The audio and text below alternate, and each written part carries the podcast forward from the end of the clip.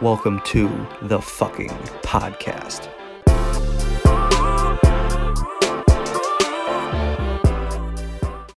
Stop doing shit that isn't in your best interest. And I know this could be so easily taken out of context. Like, I'm not saying if someone asks you for a favor not to do it because technically it isn't in your best interest. No, it's just called being an asshole.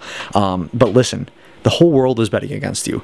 Nothing is really ever in your favor. So if you're wasting your time doing shit that you know isn't in your best interest or you is going to prevent you from taking that next step, then how the fuck do you think you're going to be successful? And listen, please do not think I'm sitting on some high horse telling you this. All of my content comes from shit that I realize I'm doing wrong and then figure out a way to fix it. And any advice that I'm going to give you is shit that I suck at too. I'm right here with you. So don't stop doing things that aren't in your best interest.